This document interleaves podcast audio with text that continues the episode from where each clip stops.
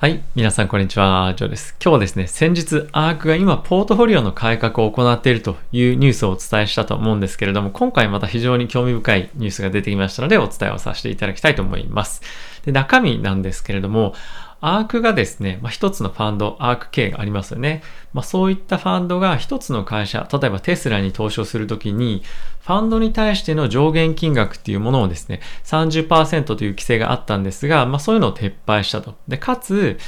一つのファンドが一つの会社の、まあ、いわゆるアウトスタンディングシェアですね、の20%までしか持てないという上限もこれ今回撤廃されました。で、これ何を目的にしているかっていうと、まあいろんな諸説あると思うんですが、まあ、よりですね、一つの会社に対して、まあ、集中的により投資をできるような環境に、まあ、今後なると、まあ、もっとリスクを取れるようになったっていうことですよね。で、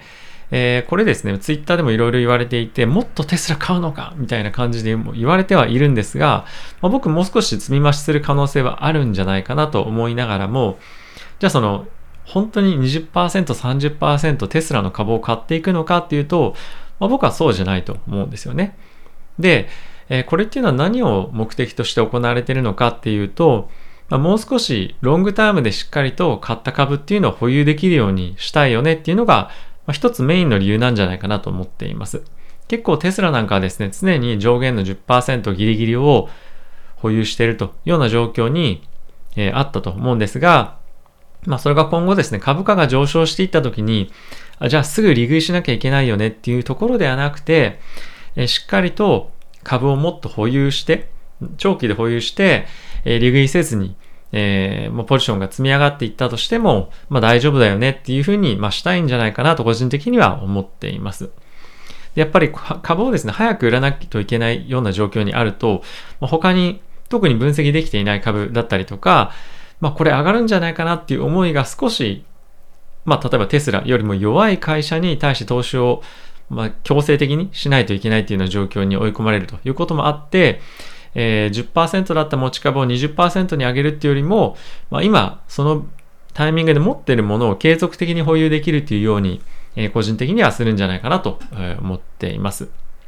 で、あと非常に興味深かったのは、えー、スパックですとか、まあ、あとは、えー、ADR ですとか、まあ、ワラントとかですね。結構その複雑な、複雑ではないんですけども、えー、まあ、今まで投資をしてきた、まあ、生株っていうふうに言われる普通の株以外にでもですね、えー、よりリスクの高い、かつ、まあ、あとはその中国株とかがですね、ナスダックに上場していると思うんですけれども、まあ、そういった株に対してもですね、より投資をしやすいような環境を今整えているというのが状況らしいです。ここ最近ですね、やはりファンドの生産とかっていうのも影響もあって、えー、やはりそういった書き書き込みというか、まあ、注意書きが書いてあったりすると、なんかやっぱ訴えられるリスクとかっていうのも、まあ、あったりするっていうのが、まあ、原因の一つだったりもするのかなとは思ったりするんですが、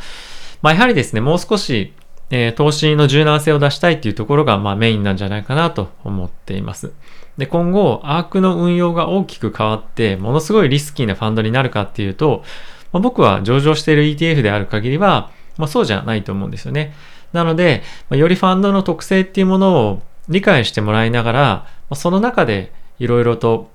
リスクを取れる、柔軟にフレキシブルにリスクを取れるような環境を今整えていると。で、まあ、場合によっては少しリスキーに移るっていうのも、まあ、ある、なきにしもあらずかなと思うんですよね。特にここ最近は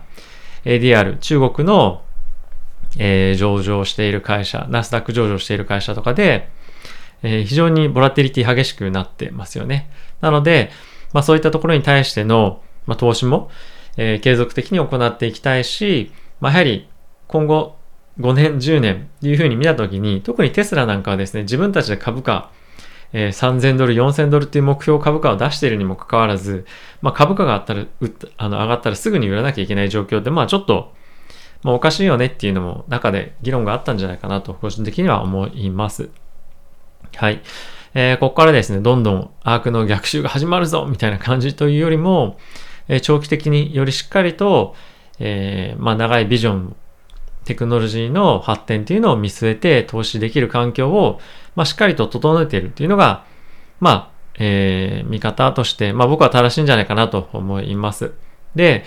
えー、今後ですね、やはり、えー、アーク少し注目度落ちてはいますけれども、まあ、アークみたいなそのイノベーションを、まあ、その金融の運営っていう中での資産運用という中での、まあ、イノベーションを起こしてきている企業っていうのはなかなかいないですし、実際に昨年、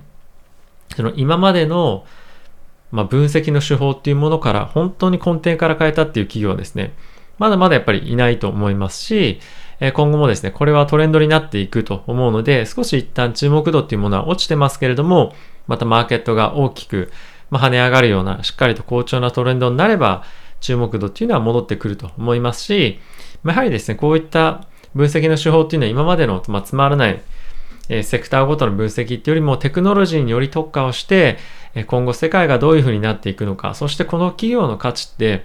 もっとこういうふうに見たら、こんな価値とか、こんな見方ってあるよねっていうものをですね、まあ世の中に提唱してくれるようなものでもあるので、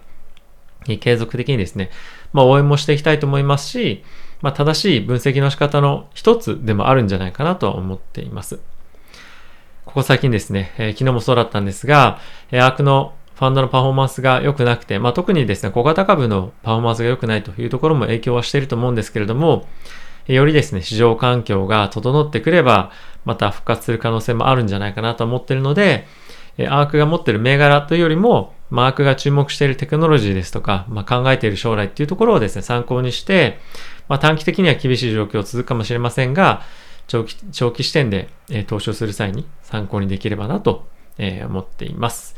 え、またですね、こういった、え非常になかなか日本でも取り上げられないようなニュースがあれば皆さんにお伝えしていきたいと思いますので、えー、ぜひまだの方はチャンネル登録、え、ビデオ気に入っていただいた方は、いいねボタンを押していただけると嬉しいです。ではまた次回の動画でお会いしましょう。さよなら。